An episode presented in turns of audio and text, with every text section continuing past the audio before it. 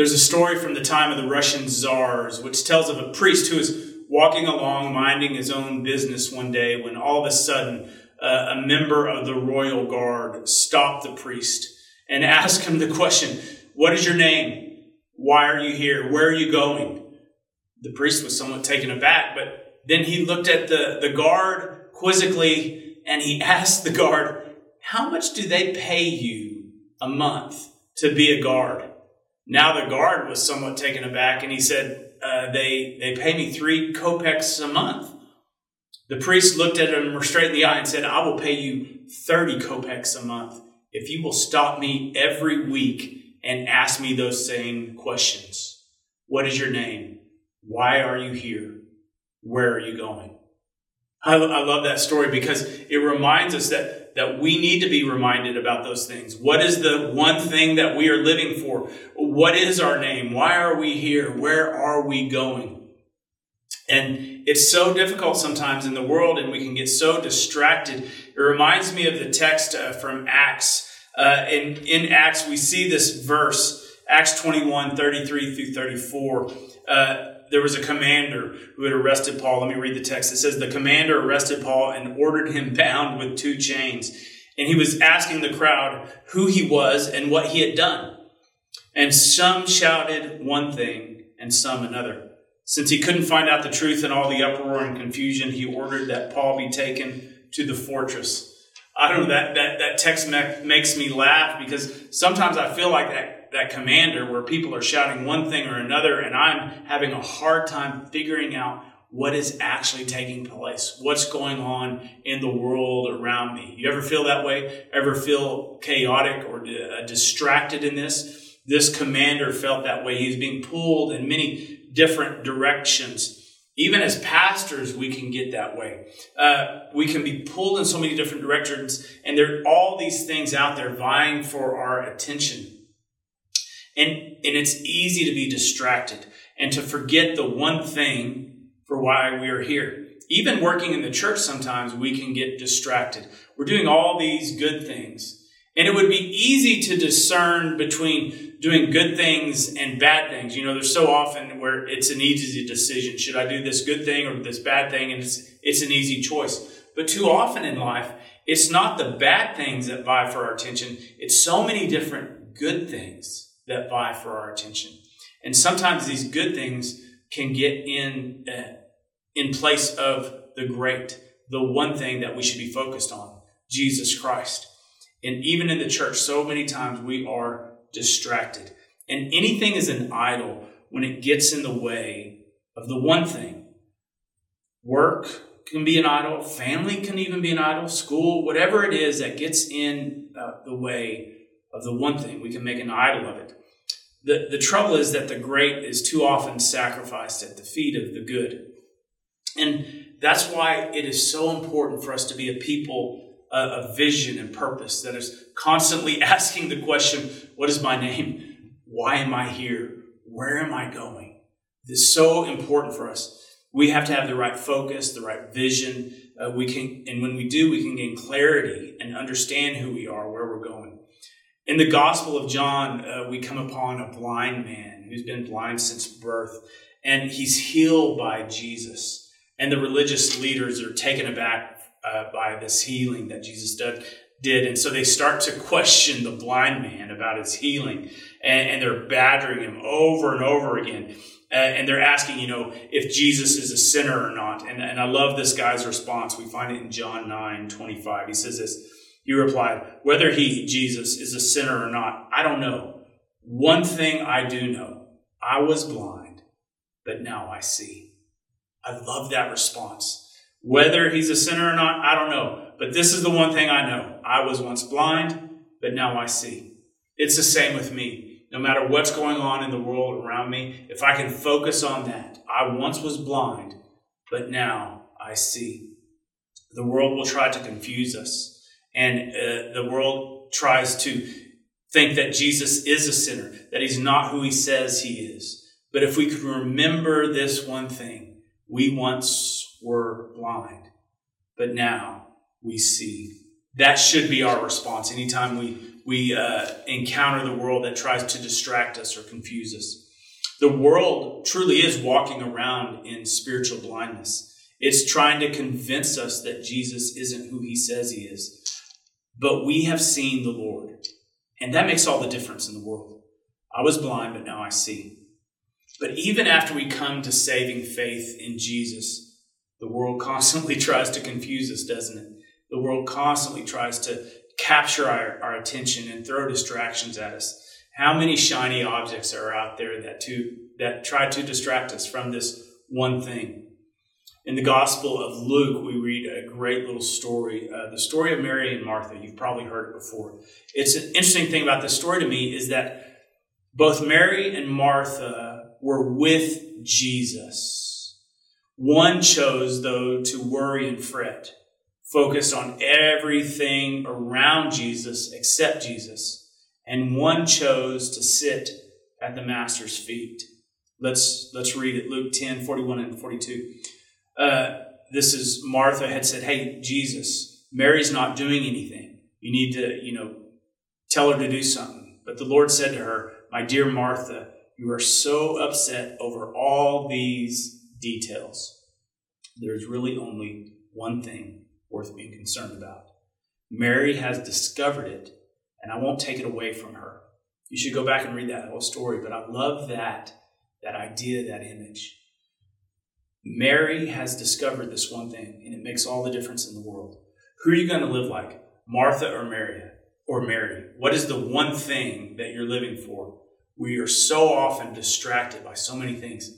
What I think is fascinating, again, about this story is that both of them are with Jesus, but one is truly focused on Jesus, and the other is focused on everything else around Jesus. We need to be focused on Jesus, this one thing. In fact, in the Gospel of Mark, we read one of the saddest stories in all the Gospels. Uh, I don't know if you recall the story. It's of a, a rich young ruler who comes up to Jesus and, and asks him, What must he do to inherit eternal life? Remember the story? And Jesus responds to him. He says, Hey, keep the commandments. And, and the, the man says, I, have. which commandments should I keep? And, and Jesus lists off, off the commandments and and then he says, there's, there's one thing you lack. In fact, Mark 10 21, he says this Jesus felt genuine love for the man as he looked at him. And he said, You lack only one thing. He told him, Go and sell all you have, give the money to the poor, and you will have treasure in heaven. Then come follow me. This man had everything he thought he needed wealth, prestige, the world was seemingly at his fingertips, but he went away sad, not with joy and peace. He walked away from his destiny. You see, Jesus could look into the soul of this man and see that his destiny was to follow Jesus and to be faithful, to, to put all his focus on this one thing. But because he was distracted by all of his wealth, he couldn't live into his destiny and he walked away from his true identity and his true destiny. Jesus gave him a choice. He, he showed him who he could truly be, someone incredibly great in the eyes of the kingdom. But he walked away sad. Eh, you know, so often we are distracted by good things and we forget the great, the one thing. He lacked that one thing. All these other things vied for his attention and he walked away from Jesus. At the end of my life, I don't want to be like this rich man who goes away sad instead of living into his destiny. Instead of living like the psalmist, Psalm 27 4. I love this, this verse. It says this One thing I ask of the Lord, this is what I seek, that I may dwell in the house of the Lord all the days of my life, to gaze upon the beauty of the Lord and to seek him in his temple. I love that. One thing I ask of the Lord. This is what I seek, that I may dwell in the house of the Lord all the days of my life, to gaze upon the beauty of the Lord. King David who wrote this, he is, he's so focused on Jesus, on God, on dwelling with God. What are you seeking? What is that one thing you are living for? What are you chasing after? What are you running for? The Apostle Paul writes in Philippians for us to focus all of our energies on this one thing, straining to reach the prize for Christ. Philippians 3 13 and 14. Great, great verse. He says this No, dear friends, I am still not all I should be. I like that. Still not all I should be. But I am focusing all my energies on this one thing. Forgetting the past and looking toward what lies ahead, I strain to reach the end of the race and receive the prize for which God, through Jesus, Christ Jesus, is calling us up to heaven. I think this in Psalm 27, it could, it should kind of be our, our theme verses of our lives. It begins with this recognition. We're not all we should be, but we're straining after this one thing. We are seeking it with all of our heart, soul, mind, and strength. And, and it tells us we don't have to worry about the past. We're just seeking in the present, in the future, to be all that we can for Christ. Uh, it doesn't matter where we've been, how bad we've messed things up, what our family dynamics are, whether we're rich or poor, any of those things don't matter. Just strive after this one thing, ready to receive the prize. Such a great image, image of a race, straining with all we have. You see, when we focus on this one thing, it gives us clarity. It helps cut through the confusion of life. It helps give joy. It helps give peace. It helps us to see the world through the eyes of God. It helps us to love as He loves. It helps us to be content no matter what's going on. You know, in fact, Paul, as he's writing this verse, he is in prison, he is in chains, yet he can write in conviction and joy and peace because he knows this one thing, Jesus Christ, and it means more than anything else. No matter what circumstance he is in, he is at peace. So I ask the question, what are you running for?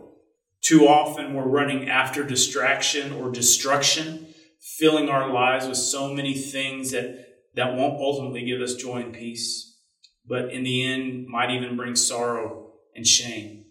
And all really are worthless idols compared to the priceless joy of knowing Christ.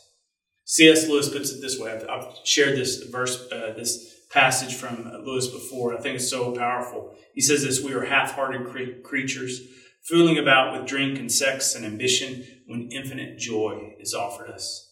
like an ignorant child who wants us to go on making mud pies in a slum because he cannot imagine what is meant by the offer of a holiday at the sea. What is the one thing you're looking for? What is the one thing you are living for? Today, I, I hope I can remind you that that one thing should be Jesus Christ. If you don't have that one thing, if you've been distracted, I want to just uh, take a moment of prayer for us to, to get refocused again on this one thing. Let's go to God in prayer together. Heavenly Father, we, we do come to you like the psalmist, saying, One thing I ask for, this is what I seek, that we may dwell with you all the days of our lives. That we, like Paul, are straining after this one thing to receive the prize in Christ Jesus.